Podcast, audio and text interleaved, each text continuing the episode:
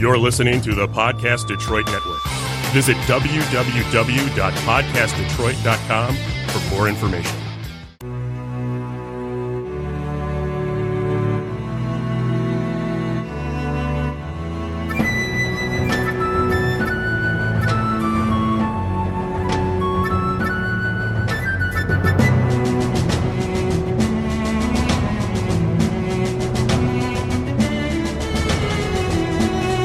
Hello, friends. Welcome to episode 44 of Storyteller Conclaves, the show all about helping you run the best tabletop role playing game that you can. Whether you're a new storyteller or dungeon master learning the craft, or an experienced storyteller looking to take your game up to the next level, I am Sarah. I'm Rob, and yeah, I whistle the intro and sway my head too. it happens. I dig that music. I really do. I am glad I found it. I know. Like I'm, I'm happy that it got created because I literally stumbled across that. Uh Uh-huh. huh. Like just going through uh, freemusicarchive.org. Go visit it sometime. There's Yeah. some amazing stuff in there and some crazy stuff in there. There really is. And I remember you, you shot me like like like 10 different tracks Yeah, or something like yeah. that. And I remember like listening to this one, I'm just like, oh yeah. How could we not? oh god, I want to put this one into my game soundtrack. Yeah, Like, yeah. No, it was, it was, it was a nice find, and some of the other tracks have been really grand, fantastic finds. I mean, we have some that we haven't even used yet. Yeah. that are that we we've been thinking about using that are really introspective and they're fun. Um, so I'm looking forward to to starting to use those for other pieces that we some have. of those ones from one of our one-off episodes too. Yep. We just want to come Yep, back yep, to. yep, so yeah. so All right. So this week, yes, uh, I know we, we've kind Scope. of strayed around a little bit. we have. We're gonna have to narrow our focus. are gonna have to narrow our focus a little bit. and I Right. think that's You really what our sight it topic in, is. if you will, with laser precision. well, I don't know about that. We're not. I'm totally not. Only Imperial stormtroopers are this precise, buddy. Oh, geez. Are they accurate? I think they're accurate. Yeah. Yeah. So uh, today we are talking about scope. And what we're talking about when we define scope is anything that sets a limit to the story from the tor- storyteller's perspective. And this could not only just be location, but this could also be like what books you're going to use. Like if you're uh, if you're familiar with Palladium or some even D&D, there are a plethora of resources out there. And so you might limit it to say, "Hey, I only want to use the base book and maybe one other resource guide." And that's Mm-hmm. it. That's all I want to use. I know if for some of us who had second edition, I think there was like 40 books you know, you had like complete paladin and complete ranger and Oh, like yeah. you know, you had ridiculous numbers of books that were out there. on that note, on that note, Mm-hmm. Yo, yo. okay. So vocab time. Um, I I totally like because I never use this word for them. Sure. but my uh, uh uh, Sean, my boyfriend was uh, we were talking the other day, and he was like, "Oh yeah, oh they they they had tons of splats," and I was like, "Splats," and he's like, "Yeah, you know, s- uh, supplemental source books, splats," and I'm like. Dude, I haven't heard them called splats in probably 20 years. God. Yeah. I, I barely recall the word being used. Right. I don't even know what the origins of it are. Supplements I remember. Okay, we're gonna ask this. Anybody can remember the origins of splats, please go ahead. I know I'm I'm expecting Draven or Overwatch to hit me here with what when splats was a thing and who brought it up. Right, right. Um, I oh usually- yeah, Usenet. Thank you. That was pretty much it. Um, yeah, I used to hear a lot in reference to um, like Vampire the Masquerade. Yeah, you yeah. know they'd, they'd have one a clan book for every single clan, you know, yep. Mm-hmm, vampire clan. So you would call those splats. Um, but that's that's I, I think were the last time I heard it referenced like that. Um, I always remember them as supplemental resource books or supplements. Yeah. Or, or Supplements is world what I- guides right. was another way that often was put because like you'd get those for Palladium, you'd get the world guides. Mm-hmm. You know whether it was like you know uh, you know Triax Industries World Book Mm-hmm. or Source Book. You know that was what always the term. So it was always the Source Book, World Book, the guide. You know the complete guide Yeah. or whatever. yeah, yeah. Yeah, now we don't get those so much anymore. Um, so much as the, I mean, there's definitely supplements. We we see Mm-hmm. it in fifth edition all the time. You know, you've got the um, what was the one that just came out that had uh, that has all of the uh, artificer stuff in it, the new robotic stuff. Oh, uh, was that Eberron? Now I think it's Ex- uh, part. Explorer's Guide to Eberron or something like that. it might be. So Um, I don't. I don't There's really just too remember. I- much. there's Unearthed Arcana. I know is Yeah. is, is doing a lot of, Yep. but but that's but but the UA is all the playtest stuff. So. yeah, yeah. So, anyways, we're talking about that limitation. Books, world, classes, things like that. And different games do it different ways. Some games kind of have inherent scoping already in them, but it doesn't mean you can't narrow it down even further than that Mm-hmm. Yeah. by talking about even like the genre or, um, I'm going to say it, power sets. So, but we'll get into that. We'll get into that. Um, but you had a really good description of a, a a a world that a storytelling style that is limited and one that is open, and what those two kind of things. And I thought it was a really good way of doing it. Right, right. So we were we were discussing the whole the whole concept of scope in story. And uh, what came to mind immediately was the comparison between, uh, for those of you uh, people who may be nerds out there, um, is uh, Star Trek: The Next Generation versus Star Trek: Deep Space Nine. Yeah, yeah, yeah. Now I know I'm referencing some pretty old shows there, but I think uh, those of you who who are in the know would would know what I'm talking about. Yeah. One of them is a you know every single episode they are cruising through space in some backwoods you know s- section of wherever. Yeah. Who knows? They're all over the place. Yeah. Um, and they encounter things as they're gallivanting around the universe. And it's random. You you never quite It's know. random. Every- sometimes it's the same race, but sometimes it's a completely different area or timeline or Right. You know Some- whatever. Sometimes the complication is something that's happening to the crew. Sometimes the complication is some weird alien race you've never seen before. They they get involved in their problems and then they, you never see them again. Or if you do, it is much later, and the reference is light enough that you didn't have to see the previous thing to get the new thing. Exactly. It's all very episodic. Now compare that to Deep Space Nine. Right. Okay. So Space we've taken- yeah. our scope has been narrowed to a space station. Effectively, a city, if you will. Exactly. Single space station. Mm-hmm. We've got the same characters every week. We've got the same alien races getting involved in things all the time. The Yeah. Bajorans, the Yeah. Cardassians, a little bit later, you know, a few seasons later, we got the Dominion coming in. Yeah. But that's it. Like, you get to see a lot of them because they're always around because the space station doesn't go anywhere. It's always orbiting Bajor. Yeah. The Cardassians are always right there. Yeah. You know? So that's that's a great example of of limiting your scope down. Yes, Sam. Yes. Yes, the Kardashians. Yes, The Kardashians. They're Now, always there. Why to- won't they leave us alone? so if you're if you're not so familiar with that, let's talk about it on a different level. Sure. Something like Stranger Things. sure, It is there's a lot of scope that goes on in that story as far as what they do, but it's all happening in one area. one little town in Indiana. Mm-hmm. With very simple people involved. Like your NPC list is pretty minor. yeah, and every you know all your other stuff i mean it's a really short list of stuff whereas on the other hand you have game of thrones where every week sometimes every five minutes you're in a different part of the world talking to different people two about different, different shit, continents. yeah, which constantly are getting randomly th- things thrown at them sometimes that don't even follow the book stories mm-hmm. you know so the lore is just massive and grows every single minute of every single episode Yeah. and unless you're quote unquote in the know and a super nerd about it, like you can get lost. You can't just jump into an episode and enjoy it. Right. You you you had to be there from season beginning Mm-hmm. to be able to get any parts of that. And again, there's nothing wrong with that, but it's a different layer of scope. Uh, another one you gave was Thor Ragnarok versus Endgame. yeah, It's one storyline. It's scoped out to just Thor. yep. It's just Thor. It's just Asgard. Mm-hmm. You know, or well, okay, there's some other stuff going on in Ragnarok. Maybe that's a bad Yeah. example. But Well- we're, we're talking about one superhero on one planet doing one thing, Right. following one storyline, but following it in depth. Yep. And everything is super important, but it's a small cast telling one very deep story versus Endgame, which is like a lot of characters. Well, and doing it's not a only lot that. e- of things. You can tell in Thor Ragnarok they said we're keeping these people together. Mm-hmm. Like the story is going to go beginning to end together. it was almost a theme Right. of, of of packaging it. you know? Correct. And the only time we ever really got to see the other stuff was when we were watching the antagonist, when we got scenes from the antagonist of what was going on on the other side of the coin, you know. And honestly, if you just cut out the hella scenes that they weren't in, Mm-hmm. you know, but you kept in um the parts where the either the players are directly involved, it it pretty much was a straight D and D small scope. Yeah. I mean, it, it walked right along the path lines to do that. Whereas with Endgame, you were everywhere. It was, I'm going to say it, like you had two or three DMs running the same game, which apparently can work. It does happen. I've- but they were all over the universe, the multiverse, the timeline. Yeah. You know, like Yeah. that's crazy Yeah. to try and keep all that together. But at the same time, it works. And for some people, they love games like that. Sure, sure. And and I, I want to, you know, just stop to clarify that there's nothing Mm-hmm. inherently wrong with one or the other. They're just options.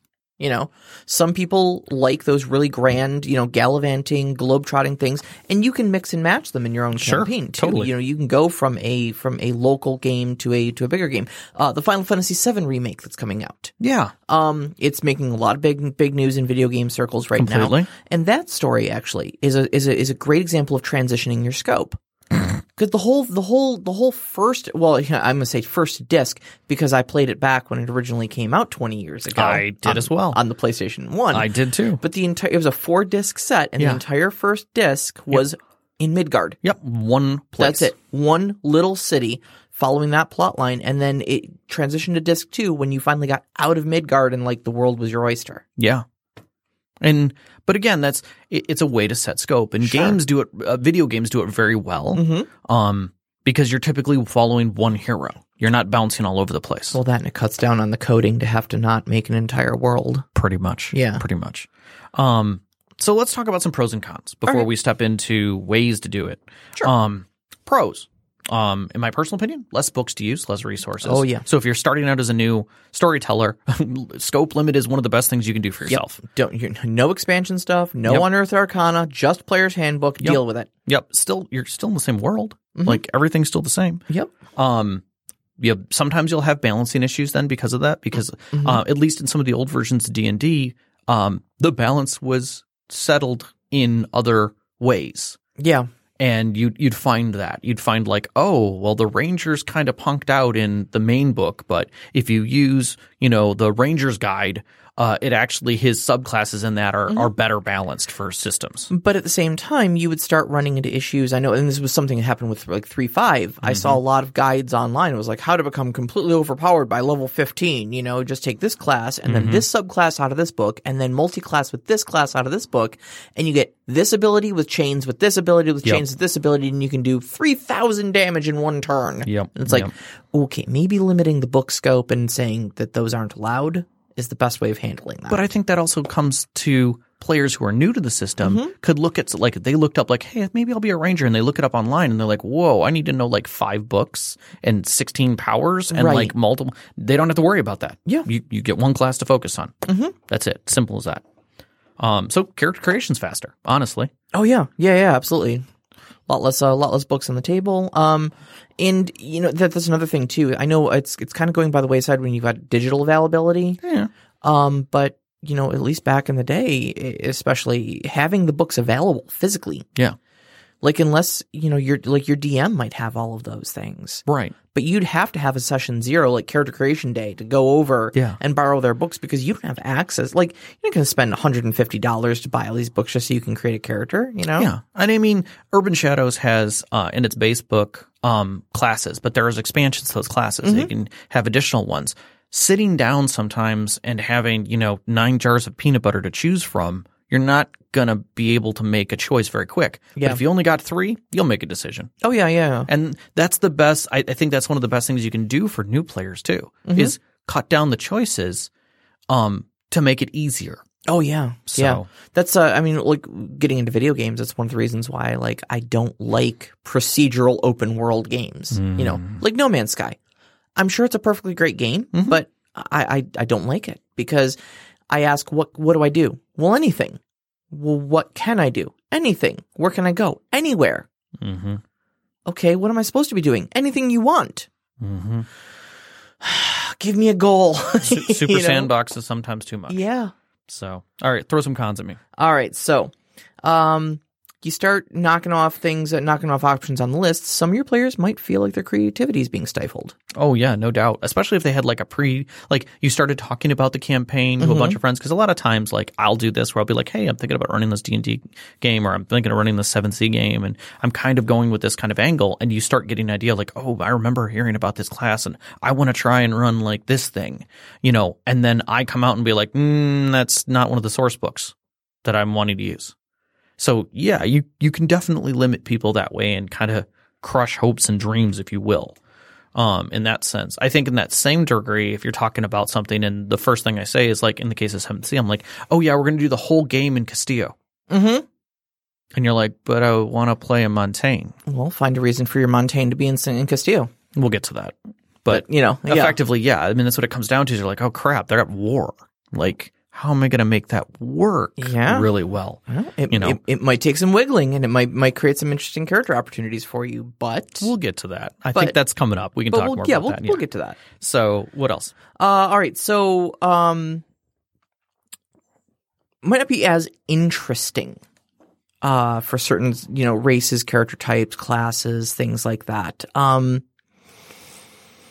Like I mean, they. if, if, if you're if you're limited, you know, I, I think that's comes down to what they're thinking of the Yeah. world. Like, I, I know that. Think about it this way: if I'm in uh, Elder Scrolls, yeah, and the only place that I'm hanging out is Anvil, if I'm a uh, if I'm a Northern, if I'm a Nord, Mhm. like I may not really enjoy it. Like in in my own mind, Yeah. like, I'm limited. Like, where am I going to go and and hunt shit and become an awesome champion? you I know? mean, I mean, certain certain classes are, are built for certain things too. You Yeah. know, again, getting back to the D and D thing, if you're playing like a rogue, you know, Mm-hmm. you've got things like finding and removing traps and unlocking things. Well, Yeah. if we're spending all of our times in the wilderness, Mhm. okay, I mean, just as much as I'm a I'm a paladin on a horse. I'm a cavalry paladin. Yeah. and we're in a town. Yep. Like, when am I going to do mounted combat? right, Like my literally my character's built around mounted combat so that I can eventually become a flying mounted combat dude. uh huh, Well, that's great. We're in dungeons and Right. we're under the city, and the whole campaign happens under the city Yep. in the Underdark. Oh, well, that's a limit. Oh, I can't even bring my horse. You know? Right.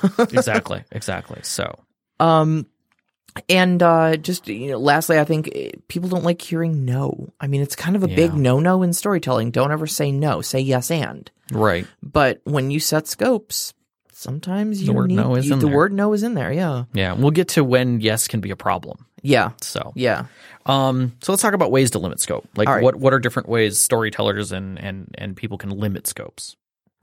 All right, so uh, few ideas off the top of our head. We've got speci- limiting things to specific races or professions or geographical origin. I think that's the easiest way to do it because then you don't necessarily have to limit everything. You could open up the class book if you limit region, you know, Yeah. or um, or you can say, I'm really wanting people to be these professions Mm-hmm.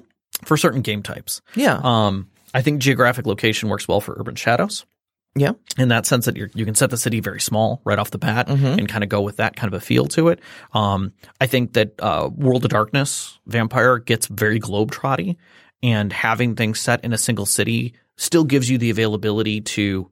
really. You think Oh, vampire dude. is very globetrotting? I have been in more globetrotty vampire games Wow. than I don't think Mm, care I've to been in a think about. single vampire game that's like left its city and metro area. Oh, dude, so many, Like so we, many. we traveled to the suburbs, man. We had a globetrotting day today. You know, Dar- dark Ages.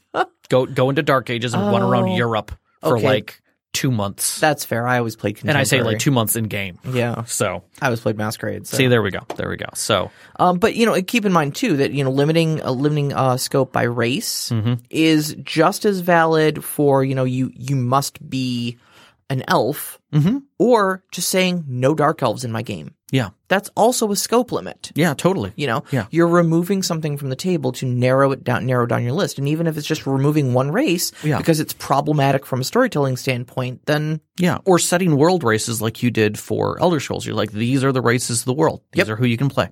You know, I technically mostly we fit into one of those races easily, but it wasn't like I could be a giant crystalline, s- you know, entity. right. Well, well, You know. Mm-hmm. put for for instance, to use the D and D example, like fear bulgs Yeah. are are in the you know on on the table as far as playable races Yeah. and stuff like that. No, because there's no fear bulg in Yeah. in Elder Scrolls. Yeah. you know, and a couple races I had to tweak over and stuff Yeah, like that. But tiefling and yeah, stuff like you that. came yeah. down to you came down to those nine races. Yeah. Period. And I think that's perfectly fine. Mm-hmm. Likewise, you can leave those kind of things open and go with organization or bloodline or house or like ship crew and say, all of you are part of this. Like you're all musketeers. Mm-hmm. You know, whether you are new, whether you've been in it for a number of years, whether you're getting close to retirement, you're all musketeers. Now, this is the scope that I set in my game too. You're all members of the Fighters Guild or the Mages Guild. I don't Mm-hmm. get to care choose. what your character concept is. Yep. But you have to belong to the Fighters Guild or the Mages Guild. Period. No. And and we ended up with nobles and peasants and all kinds of Yeah. people. yeah, We it ended worked up out with, with, perfectly with you fine. know f- people from foreign lands, people who were you know domestic to Cyrodiil. I mean, it was a great eclectic. I think we got a great eclectic group out of it. But yeah, they're all mages and mages and fighters. Yep. And then you, you threw in this one, and it took me a second to really think about what you meant by it and go over it. But go ahead, and Uh, kick, kick it off. Yeah, groups um for, with with uh you're talking about the the disparate pasts. Yeah, because I had yeah. to think about what you meant by that. So uh, groups with disparate pasts, but a common goal to Right. unite them. Yeah. Okay, And it wasn't until you put down Shadowrun. the job. Yeah. It Yep. made sense. It was like they're in it for the money. That's literally Shadowrun in a Yep. nutshell. Random, uh, or uh, like if anybody's ever seen uh, Quentin Tarantino's Reservoir Dogs, mm-hmm. perfect example of this group dynamic, Yep, yep. where you've all just been brought together for some reason. Now, this can be because a, you know, like like Shadowrun, Mm-hmm. you don't know each other walking in. Some Johnson hires you, you, you, and you. Mm-hmm. This is the first time you've ever met, but your common goal and why you're a party now is because there's a job uniting you, Yep. There's a common bond. or maybe a common villain Yeah. a, a, a powerful lich has um, wandered across the countryside, laying waste to village after village and ruining lives and killing people and, and doing all sorts of dastardly deeds. Well, he's going to rack up some enemies along the way. Yeah. So maybe the scope of your campaign is I don't care who you are or what you do or what race you play or even where you're from because his swath of destruction is that big, but your goal is to kill this lich Yeah. or in some way avenge yourself upon him. Yeah. There was one that I was following, which was, um, uh, that was a caravan that was moving across. It was a common caravan. Like you all had to be part of this caravan. You know, whether you were guards, whether you were merchants who were in the caravan, whether you were, you know, somebody just riding on it to get to the next location. Yeah. And you're all caught in a common problem. Mhm. You know, it's the train. You're all you're all passengers on the train. Yep. And now it's the Orient Express, and there's been a murder. you know, kind of a Yeah. thing. And that's a common like uh was it who killed Dr. Lucky? Oh, Is- it's just just kill Dr. Kill Lucky. Dr. Lucky. Yeah. Um and it's those kind of things where you're all in a common place for a common reason, but Mm-hmm. not necessarily the same. You know. Um and then like the other other one we figured out, which was uh the uh United Ideal, like uh um, vigilante justice, making like a justice league kind Yeah. of a thing. Yeah, or or uh, the other idea I came up with, I think, was um, you know, if, uh, maybe a, a like a druid and a ranger, you know, some like outdoorsy minded people who might have come together to av- to solve some sort of problem that was threatening nature or something like that. You don't know each other beforehand, but hey, here it is. Yeah. let's all get together. You know. Yeah. I mean, you also kind of in uh, the common goal kind of thing. If uh, Princess Mononoke is kind of that same thing, where there's clearly something going on, and people from very different places come together to try and figure that out. Oh God, I'm so in different awful. I ways. don't think I've ever seen Mononoke all the way through. Really? No, I know. Oh, that's I terrifying. know. Like, I no, don't get me wrong. Like, I'm looking at myself like that with that furrowed brow, going, "Dude, Mm-hmm, Did I watch this whole movie? what what is wrong with you?" It's all right. so, um, one of the things that, uh, like, how do you, as a storyteller, say that you've gone too far? How much control is too much control? Yeah. Like, I, I know people who've gone to the point where here's your pre-gen character, and there are some systems that do that. Sure. Where, like, I think the Firefly system when it first came out was here's all the pre-gen characters. You're on a ship together, and it's like pick your character, and it's like, whoa, whoa, whoa, that's a little too tight. Right. Like, right. how do you? I had an idea. enjoy that. you like inspired me with this vast universe you created, and now you're just handing me something that's I, right. know. I, I think like you can create some level of pre-gen, but I think you still like you need some creativity there. The players need some level of creativeness to be able to to tweak and adjust, in my personal opinion. So um but that's just me. well. I mean, you've you've done that before, though. Yeah. You hand us pre-gen characters and stuff like that. In fact, my my my seven C character started out that way. Yeah, I, I did the Children of Heroes was a limitation that I did where I literally said uh, you can you can pick any any of these, and actually I think I gave it to be all random. Mm-hmm. So I I'd pre-generated uh, character classes or, or uh, not character classes, but uh, um, Almost like a really- Country really origins. filled out templates. You know? yeah, it was uh, a it was a country of origin, and it was uh, some skills, and then uh, there was no name, no Mm-hmm. sex, no nothing else on it, and you only had and I had spent only so many points of the you know normal hundred. I did fifty because you guys were kids, Mhm. and I said, okay, you can put in this many additional points and let you guys run with it. I think I got Madeline because I was the last one to the game. um, No, you guys, No. Had, you guys have been playing for a little bit, and I remember I walked I in. had- you were like, I you you had handed me like two different character sheets or three maybe. Yeah, I think there were two or three left because Chris was the last one to pick in the main group, Mm-hmm. and he, of course, draw, draws what he always draws. Batman. Yeah, he always draws Batman. you can be anything you want in this game as long as it's Batman. Batman. Yeah. yeah. He always does that. I, and I don't try for it. It just happens. So um, I, yeah. I think to answer to, to, to answer the question though, how much how much control is too much control? It's it's when people stop having fun. yeah. When they're when they can't let creativity move them. Yeah. Yeah. Yep. So so how do So- we do that? How do you how do you solve that? Communication. Do we ever talk about that? I think we might have mentioned it in one show offhandedly that good communication is the key to keeping a I- good it probably gaming was like group. 20 going- episode 22 21 Something like that. like that. It might have been Okay. 21 times Yeah. in yeah, all of our Yeah, probably, probably. Look, seriously, just talk. communication. like um, get that scope out there early, talk about it, have it at- before your session 0 so that they know what limitations you're setting up yeah, 'cause when before your sessions are when you're even floating the idea to your friends, Yeah. like, hey guys, I am thinking about running a D and D game where we're all bards or something, yeah, you know, or whatever. I want you all to be dwarves. yeah, you know, and see how much they like it. Like, because if that group is like, eh, that's Yeah, like, I don't I'm not care for dwarves. really Mm-hmm. interested. in- But if they're all like, yeah, that sounds pretty badass. Now you now you have a leg in. yeah. Now you have you, you've started your limit scope, and you can start moving from there. Um, Uh, now and again, you know, worth worth mentioning. Make sure that those books, if you are going to limit scope, like right from this point, are available to people. Mm-hmm. yeah, you know, like I would say in reverse, I would say these are the books you're allowed to use. And slowly dole out the resources. Mm-hmm. And then for those people who are like, hey, I want to use this obscure thing over here, or did you hear about this obscure thing over there? Now you can make decisions on whether or not that's within your scope of decision deciding. yeah, So yeah, but yeah, I agree. I agree. And then if you're doing geographic limitations, make sure that that comes out either right at the beginning of the session 0 or just prior to it, so they have a little bit of time. And for God's sakes, leave blank space. Oh God, and, and this is something I do not do nearly enough. I was I was mentioning this the other night too. Yeah. Um, I we I, I can't stress enough, and this is this is me talking to myself because damn it, w- once one of these days I'll take my own advice. Mm-hmm. Yep.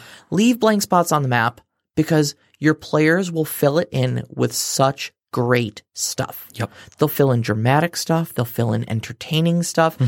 I keep coming back to the surly Girl Scout, the surly Girl Scout Inn. Um, I, I- I I jotted down in my notes there was like two or three major you know inns that they could sleep in in this in this major city in my in my my game, and uh, they they decided like nope. We're going to the bad part of town. And I was like, oh, okay. And they're like, and we're going to the Surly Girl Scout Inn. Yep. And for like a split second, I said, There's no Surly Girl Scout and That's dumb. Stop that. It's not in my notes. Therefore, it doesn't exist. Let me Yeah. dictate the world to you. And then that little voice in the back of my head said, You know what, Sarah? They're already into it. Roll with it and let Why them have not? some damn fun. Why You're the right. hell not? What, what does it matter if the Surly Girl Scout Inn exists? Yeah. And so I was like, okay, you guys want the crappiest inn you've ever stayed in? I will give you the, crappiest, crappiest inn. inn. you have ever stayed And in. it was, and it was beautiful. and it was beautiful. It was- you it guys was- had a great time we with did. it. We did. And at the same time, um, it changed your mind and gave you a creative lead on the difference. It Yeah. allowed you to create this beautiful dichotomy of scene Uh-huh. for us waking up. Where your nobleman was staying. Yeah, and versus where- us. Versus you guys. Yeah, and how quickly we changed location. Uh huh. Um, but I think that's a that's something you can easily do. Where if you're gonna set a small scope, like you're gonna say, "Hey, this is all gonna happen in this region," and in fact, we're gonna be starting in this town. Now, here at session zero, let's start naming places. Mm-hmm. So, what's this? And you let people go around and like, Chris, what's this building here? Uh, you know, Erica, name, you know, who, you know, what's the name of the inn, of the uh, the uh, harbor master? You know, because you know him. You know, h- uh, your background. You were talking about like that. You maybe for this one character, which you haven't even decided on. What's the name of the uh, of the the bard who works at this inn? Yeah. You know, who who entertains here? Rob, this is this tavern has something interesting hanging over its mantle of the fireplace. Yep. What is it? Bugbear butt. Yes. Exactly. it's a giant bugbear butt. Why is it there? Because that was the only part he could get because the fire had consumed the rest of it. but he killed it, and therefore it's up there. Yup. Because guess where the fireball went? Right here. yep. And now there's a whole story that you didn't have to come up with. And again, and they're your not players are invested because they came up with them. That's right. You know, and that's kind of stuff can totally change the energy of a level of a of a zero session into an active group storytelling moment. you know, and you and you get the chance to do these things when you limit the scope geographically. You Mm-hmm. know, and this is kind of bringing me back around to the D, the Deep Space Nine example. Yeah. is you know we knew who the tailor on that shop wa- uh, on, on the thing was Yeah. the, the the the proverbial innkeeper. You know, Yeah. Quarks. Yeah. Uh, you know, we knew him. We knew his brother. We knew his family drama. Like, Yeah. when do you ever get to know the the the in you know the the, the barkeep's family drama in any other you know Yeah. in any other show? Why? Yep. Because they're all busy gallivanting around with external stimuli. But Right. you've got if you take the time to sit still and develop your current location, you're going to find all sorts of stories between the floorboards. Yes. Yes. It is a legendary bugbear butt, and and probably will now come up in multiple episodes since I've done that. Anywho, um, so yeah, let them fill it in, and then as far as player requests go, and I think this is the hardest part as a storyteller, it is har- a hard no is painful, but it does create scope creep. Yeah. So if you are going to stick because maybe you're a new storyteller and you, you haven't, maybe it's a new system. Like fifth edition is kind of new to me. So I set a hard limit when I was working on my campaign of what I was going to be willing to let people transfer from fourth to fifth with. And I said, you got to stay within these parameters for me. Third, What was third to fifth? Wow, how about that? yeah, Um, We skipped a this whole is edition. this is what you've got to stay within parameters to remake your characters, Mm-hmm. so that I could just have that limitation and not worry about looking in other books. Now, I used other guides for myself because I can do that as the storyteller, you know, to be able to help me. Like I went to other p- resources to get monsters and things to make it work. Sure. but again, my players, I knew their framing, I knew what I could, what they could do, and what I could do. Right, right. You didn't want to have a se- uh, uh, as a new fifth edition storyteller. Yeah. You didn't want to sit down and have one of those instances where you're like, okay, well, haha, I know exactly what the party's capable of, so Right. I'm going to throw this monster at them, and then they're like, oh, well, I just use this ability. Yeah, and you're what, what like, what? do you mean you have that? What do you mean you can do that? Exactly. Where's that in? You know, wizards can't do that. Oh yeah, well, you know, I'm playing this subvariant, so yeah, that's just a So I- class ability So I have for me. forty cantrips. Yeah, you know, and I can basically cast them at will, you know, whenever I need to, right, right. you know. So, and then I think the other thing is that when a player, if you do know the system really well and you're setting your limitations in other ways, you have the, then the grace to be able to redirect or adjust or make some compromises depending on the system. You know, if you do have a vampire character who's like, I want to play a Lasombra, and you're like, mm, that really isn't in scope. Well, what do you want to do? Well, I want someone who is unknown, who is different, you know, whose powers may kind of fit these types of things. Like, well, you want to be different and unknown. Ever thought about a Ravenous? Right, Because right, I right, think it right. would fit here. Mm-hmm. And you bring it in through that direction. And now it's something you know you're back on your own turf of being able to work with them and you can inspire and bring out something new that maybe they never even thought about. again, so it comes back to communication. Just work with your players. Oftentimes, you're going to be able to accommodate something in scope, Yep. Exactly. So, and and if your if your scope is tight enough that it is limiting those characters Mm-hmm. to the point where you can't come to a compromise, you might have tightened the reins too much. you know, about that Reigns thing, I'm going to need you to get way off my back about that. Like, all the way off my back. about Wow, that. let me get off that thing then. All right, then. all right. So then, as a player, how do you handle that? Uh, well, um, you know, first thing, work with your storyteller and just Mm-hmm. try to be understanding of of why this certain scopes are set. Sometimes Alright, you set them that's for out of character reasons. Sometimes the storyteller, you know, like well, like you said, Right. sometimes you're you're like you're new to fifth edition. You don't want any surprises coming out that aren't really like player's handbook sort of stuff. Right, right. So as you learn, you might broaden that scope, but for right now, keep it simple. I think Okay. that's a great way of going. but it might just be that you've got an idea you've got a you've got a, a, a plan for where your story is going to go how it's going to develop or you know certain things certain challenges you're going to set out that are going to be important to people who fit into that scope you know like you mentioned a group of dwarves Mhm. well okay sure if you've set your scope to a group of dwarves it's it might just be important that you're all dwarves because the plot is going to be a dwarven plot Right. and if I allow you to play an elf, your very first thing out of your mouth might be, why do I even care? Exactly. This is a dwarf problem. right. You know? That doesn't make any sense. So a- as a as a player, just try to be understanding when your storyteller sits down and says, you know, this is the scope. It has to be either this geographic location or you must pick one of these races or we're only using these books. Yeah. And I- I think that also then goes into the player side of like, okay, if all those things are true, that makes it very hard for me. If I had like, oh, my next fifth edition character, this is what I wanted to play. Mm-hmm. Like, this is the character type. I had these ideas and I was going to go this way because like I really wanted to play a gnome who was super lucky and basically was just a like a, a bumbling like uh, you know character who you know the forg- you know the forgetful professor who just kind of stumbles through life you know but somehow miraculously makes it through the whole thing I can't really do that as a dwarf because they don't have all those class mods. I think at that point you need to say like if you're literally clueless on your character, maybe ask for ideas. Yeah. Spitball, like don't just come into session 0 with one er- idea that is completely outside of the realm of possibility. And then when you can't have it, Y- You're upset and don't want to Yeah. play now. Like literally just l- s- take a step. there's back. infinite possibility here. Maybe dig into it just a little. Yeah, and I know? think I think just because you can't play a rule based character that fits that, it doesn't mean you can't you can't play the psychology or the demeanor, some hubris or flaws. You know, role play the character however you choose. Mm-hmm. You know, just do it a different direction within the game. Yep, absolutely. So Um, now the other thing too is, and we talked a little bit about scope creep and whatnot. Don't ask for scope changes just because of your single good idea. Okay. Now th- we were talking about that whole, you know, walking in with one idea thing, and you know, trying to find ways to fit it within the scope. The other end of that is walking into that conversation and saying, "Well, I want you to make a special exception for me," and there's a there's there's several problems with that. Um, I mean, the first thing, first off, it may be time to branch out, like we were talking. You know, just play something else. You know, if it doesn't fit into the scope that the storyteller's laid out, don't make them change their scope to be able to fit your character concept. Just try to find something within the character concept. You know, or or play something different. Um, but also, you start in with a sort of um,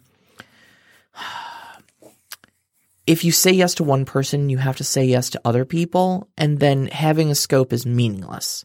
Because if the very first thing you're going to do during session zero, during character creation, is break your scope, right. why are you even bothering?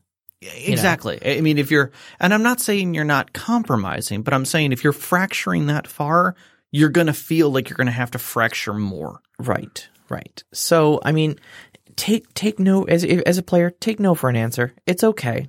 It's okay. Everyone's going to have fun. Mm-hmm. Yeah. I guarantee it. Yeah, and and and again, back to what we were saying before. As a storyteller, allow for those vacancies so that your players can have that yeah. have that availability to say, "Hey, I want to be able to add into the story these pieces so that I feel like I'm part of it." Sure. I think that's a Absolutely. great win. All right, we actually get time for questions. We do. We have good time for questions. Oh, my And goodness. there are some questions in here that were for today. I think that worked really, really well. Um, but one of the ones that I uh, that I want to hit because we were just talking about scope creep um, was actually from my wife, um, and that was how do you prevent scope creep when players make unexpected turns? Okay. I, I think that's a good one. So let's. I'm going to throw one at you. You're going to love it. I'm. Let's say uh, you say yes to a mage being added into your vampire game. Okay. You know, it didn't. He, they, they say they're going to be part of the town. There's no problem with that. They're they're fitting in as far as everyone else. In fact, they're they you know they kind of have a sire who might be you know okay with vampires and shit like that. And then suddenly they open a portal to Ireland. Uh, do not do not like. Do not like. That's scope creep right there. That's extremely scope creep right there. Um yeah. So I mean, first off, you yes and it. I would agree. Um, because you really don't I mean, I, I'm still as much as we, ju- we just talked about telling telling players no, I'm still very against in the course of gameplay telling people, well, no, you can't do that. Like if our city is set if, if our if our game is set in Chicago, you know, and just Chicago. Right. Like that doesn't make it impossible to open a portal to Ireland. Yeah. It just means that I haven't written anything for it. Right. So you roll with it at the time. Mm-hmm.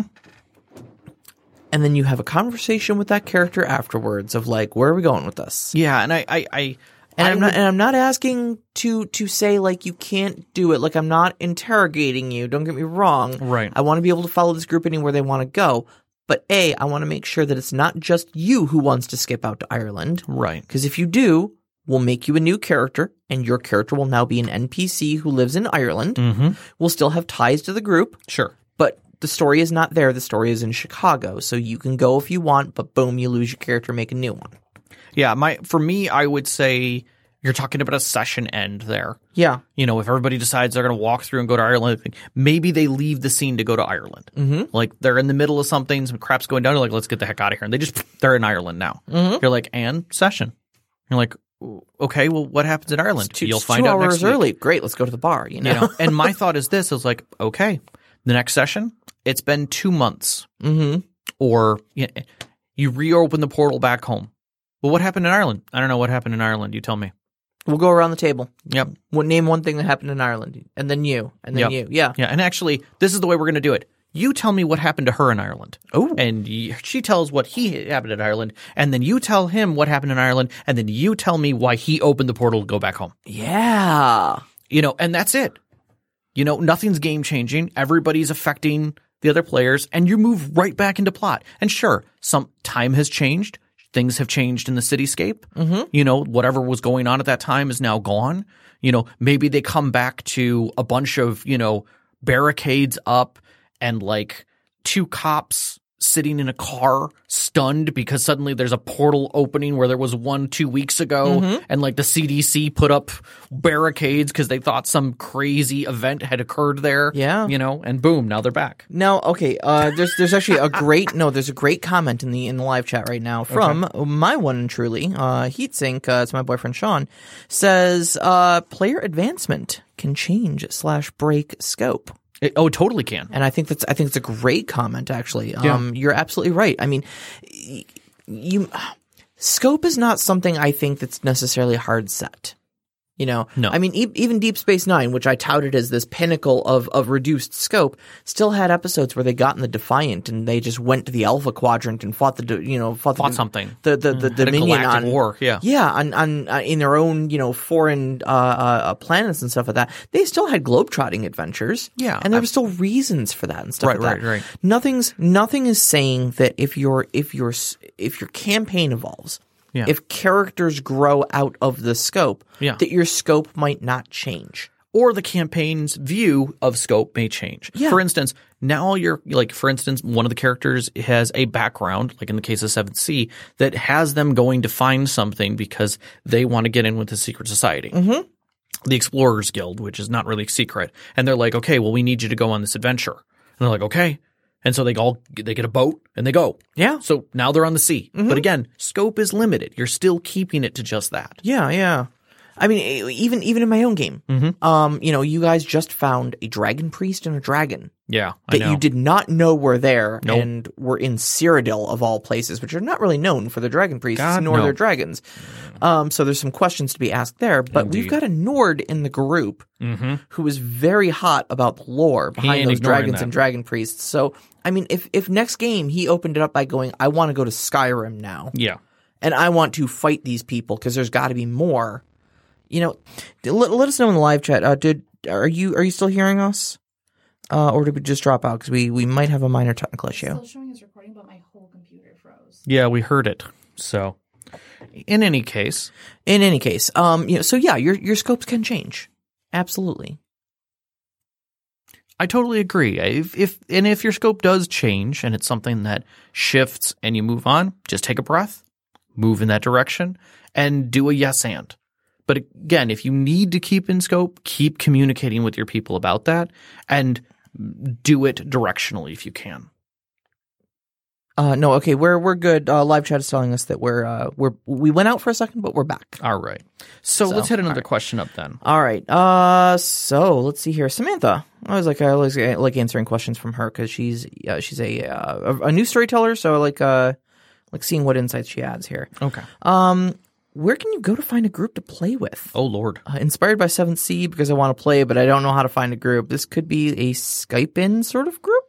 Um, you can always do that kind of a thing. Sure. Um, you had some really good resources, I want to say, in one of our earliest episodes where we kind of went over remote gaming and and uh, searching for or for people. Yeah. Um. Like so, I I know that uh, uh, there's there's some online gaming communities, um, like Roll Twenty. I know I know specifically one. I'm Mm-hmm. was the one I was I'm thinking of, yeah. sure there are more, but I, Yeah. I don't know them off the top of my head. Yep. Um, but uh, Roll Twenty has like literally you create kind of a kind of a uh, a Profile? forum post, I Oh, suppose, yeah. for your game. Yeah, yeah. Um, and you can actually put the call out for like looking for four players and even give qualifications to those, set whatever times you're going to be playing and whatnot, so that players can make their own informed decisions on whether or not they'll be able to even participate in your game. Yep.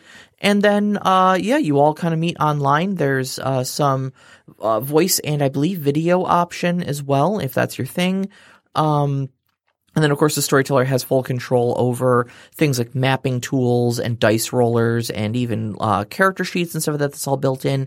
So you can run your, your entire game online with people you've never met before. I've played in them.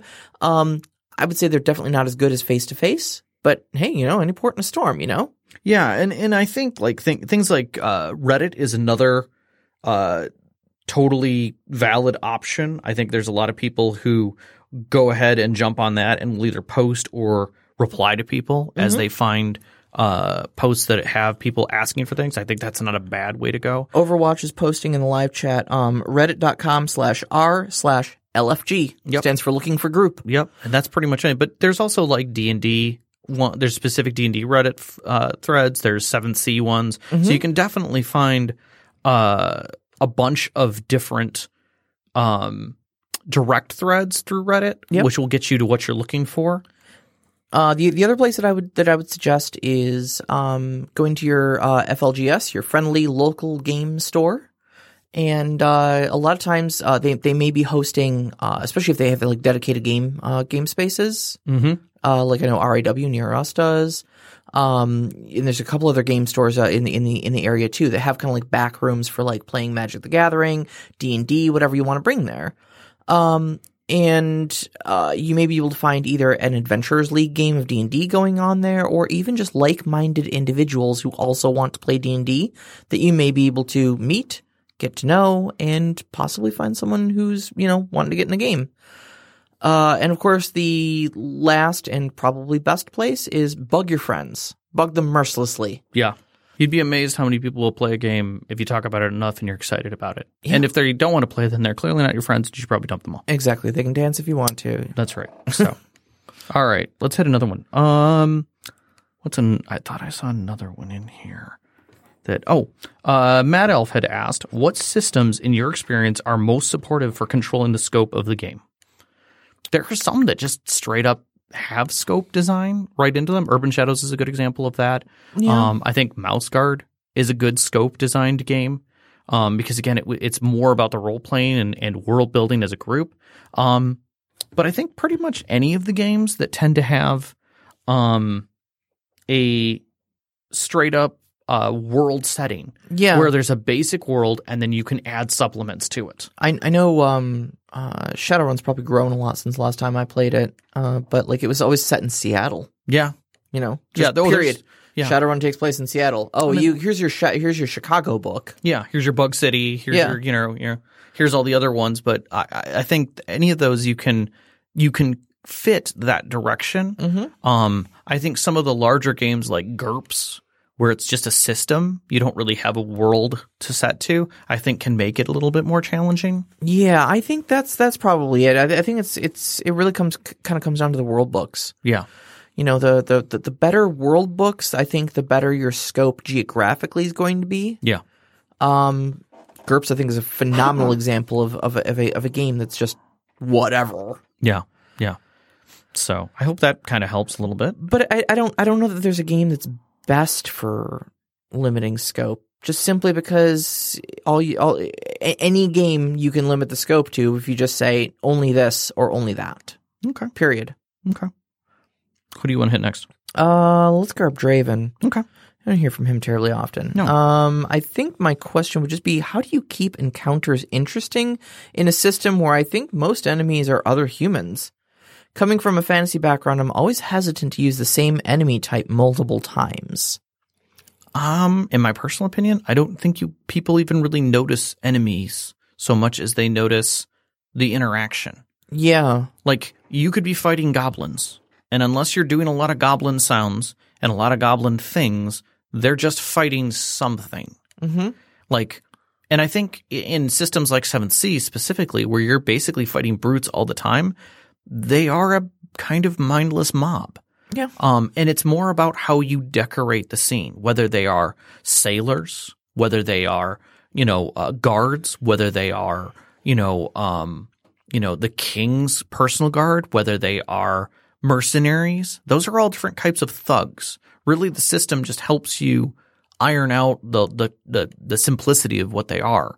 Um, but whether or not you're you're fighting a specific monster or a different monster, I think comes down to why.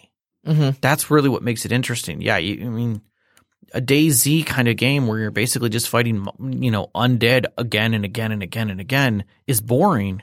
But if that's the if that's the flavor of the story and that's not actually what the story is, the meat and potatoes of the story is about how you're surviving, then yeah, it's it's just background. Yeah. I mean, a seven C story is not about the brutes and and combat situations related to the brutes, nor is it about all of the nameless people at the party. It's about the villain. Mm-hmm. It's about finishing things. It's about completing a story and, and- or f- discovering the mystery. That's the real point to get to the end of the story. Yeah, and, and and like even in more like a, a Dungeons and Dragons sort of sense, I mean, most of my enemies are humans right now too, because you guys are fighting organized bandits, and uh, I, I think the the compelling thing about the story is not that you're fighting bandits, but why you're fighting, when you're fighting, what interesting things those bandits have organized around. Yeah. I mean, I've got several different gangs, and each gang kind of has its own thing. Yeah. You know, so you've got some variety there because humans humans are varied. Humans have variety. Yeah. You c- exploit that. Yeah. You I know? mean, they, they can think around things. Human doesn't just mean guy with sword. Right. Human can mean a lot of things like, you know, wet works, black ops, tactical ranger squad, hiding, uh, you know, ambushing you on a bridge. Likewise, it could be tired guard seven, you know, 72 hours into his shift, you know, who just wants to go home, but is on high alert and is sipping on a cup of coffee at his guard post. Mm-hmm. Like that, that's a thing. Infinite variety. That's right. So that's right. yeah, just just think about the motivations and make the situations interesting. So Squeeze another one in here. Yeah, let's go back to the Mad Elf because he asked a bajillion questions. Kinda did. I- what's man? We don't hear from him for like a while. He's super quiet, And then he lays it out and like then just kitchen like tile. four questions all at once. Yeah. All right. So, uh, what's your favorite module slash pre made dungeon and why? Hmm. You know, I got to be honest. I don't have a lot of um a lot of experience with with like pre made modules and dungeons and stuff like that. I played a lot when I was younger and early D and D. Mhm. I remember. I don't remember all the names of them because I just played them. Like the, the storyteller never told us where we were. Mm-hmm. Like you know, you are now entering the Tomb of Horrors. Like was never part of it. But I remember even just talking with uh, Overwatch over the years about someone's like, oh yeah, I did play that one. I mean, I never finished it, but I, I remember those things about it. Um, I think as a storyteller, I personally love uh, Robotech's Ghost Ship. Oh yeah, I remember you telling me about Yeah. this. You were like, so you ran this as a one shot. Yeah, I ran for, it as for a some one-shot. friends, didn't you? Yeah, and it's it's it's really simple. I mean, Yeah. it's, it's basically a derelict ship, Zentradi ship that's just floating in an asteroid belt that was discovered, and Mm-hmm. You guys go ships are check mys- it out, Ships and- are mysteriously have been mysteriously losing, uh, you know, radar signature around them. And, uh, now that a second group has gone missing, they want to know what's going on, Mm-hmm. so they send out a a force to go check it out, and Hijinks ensue. hijinks ensue, and it did. Yeah. And um, there are so many ways you can play that, and there's so many ways it can end. And it's just, and you you can learn things about a future story that can be put into it. So there's a, it's it's just a neat little module with some very basic parameters that if you discover these things, great. If you don't, great. It's a mission start to finish. Go Yeah. find out what's going on. And then once you discover a certain thing that's going on, they ask you to assist. And then once you go beyond that layer, you get to do something else. So it, it's a progressive mission, if Sure, you will. sure. So. No, it Oh, sounds great. Yeah, it's it is fun, and just like any other good uh, module, it layers upon itself its own story, but leaves you a lot of options to change things and adjust as the story goes on. Uh, so I'm I'm gonna real quick address something that just came up in the live chat. Uh, Knox says something something make Batman, but blah blah blah, and I haven't even read the rest of it. Look, Overwatch is in the live chat with you right now. Never start a sentence with make Batman because No. he takes that as a dare. Yeah, it's going to happen. I'm sure he's working on it right now, and we just can't see it. He so. absolutely is. He's got seven different versions of them. Yeah. Um, but okay, so I, I I remember what my favorite module is. Oh, okay. all right, and believe it or not, it's also a Palladium module. Oh, how funny that. Yeah, and now I know you all were trying to be clever with your question there, Mad Elf, trying to slip another turtle reference Mm-hmm. into the into the thing. But I'm gonna head you off at the pass because this one comes out of the Teenage Mutant Ninja Turtles and Other Strangenesses book. Hey. It is one of the uh, the little modules. is just in the back of the book, just a little adventure you can run called Terror on Rural Route Oh Five. my God, I remember that. Yes, That was fantastic. Terror on Rural Route 5. And, and I want to say why the reason this has a special place in my heart is because it was the first game I ever de- I ever storytelled.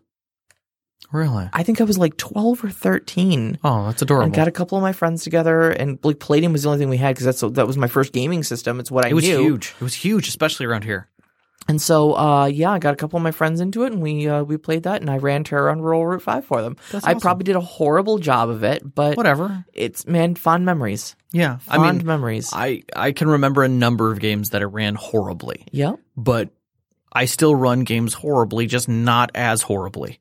It was uh, it was just about this little group of mutants, um, uh, mutant farm animals, Oh, um, and uh, one like furred, uh, and uh, there was like a couple like mutant pig and mutant bull, and I think a couple mutant sheep or something like Mm-hmm. Sure. that. And they had like weapons, and they took some school kids uh, uh, hostage because they were I don't know ticked off about something. I don't even remember now. sure. But yeah, and your your job was to resolve the situation Somehow. somehow. So we had some uh some some fun times with that. So Good times. Good times.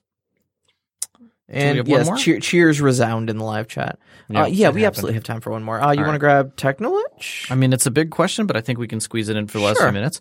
Um, what are some tips on dealing with the emotional baggage that comes with ending a campaign? Oh, you know that's a, you, it's not something you think about every uh, uh, all that often is the emotional baggage that comes like since there's some separation, you know, like you've got to have some closure there. Yeah, I've thought about it quite a few times. All right, well, what would you come to? Nothing good. Like players love their no nobody likes closing things up.